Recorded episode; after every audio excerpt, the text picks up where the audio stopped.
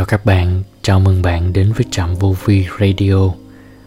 Hôm nay Trạm Vô Vi hân hạnh chia sẻ cùng các bạn một câu chuyện được Trạm Vô Vi sưu tầm từ trên Internet.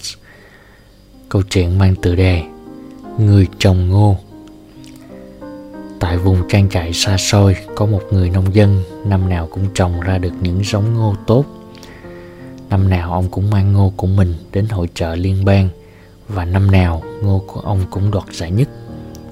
Ai cũng cho rằng ông có bí quyết riêng. Có lần phóng viên phỏng vấn ông và phát hiện ra rằng ông luôn chia sẻ những hạt giống ngô tốt nhất của mình với những người hàng xóm và các trang trại xung quanh.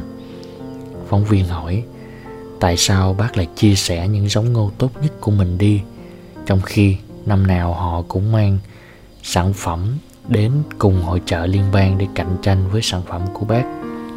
Người nông dân ôn tồn thật thà đáp.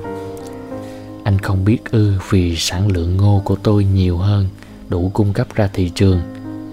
Điều quan trọng là gió luôn thổi phấn hoa và cuốn chúng từ trang trại này đến trang trại khác, từ cánh đồng ngô này sang cánh đồng ngô khác.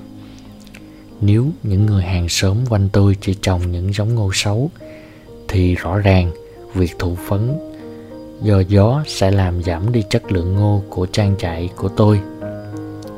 Tức nếu muốn trồng được giống ngô tốt, tôi cũng phải giúp được những người xung quanh trồng giống ngô tốt đã. Cuộc sống giống như vậy. Những người muốn hạnh phúc, hãy giúp người xung quanh bạn hạnh phúc. Những người muốn thành công, hãy giúp người xung quanh bạn thành công giá trị của cuộc sống được đo bằng những gì bạn yêu thương, phục vụ và giúp đỡ người khác.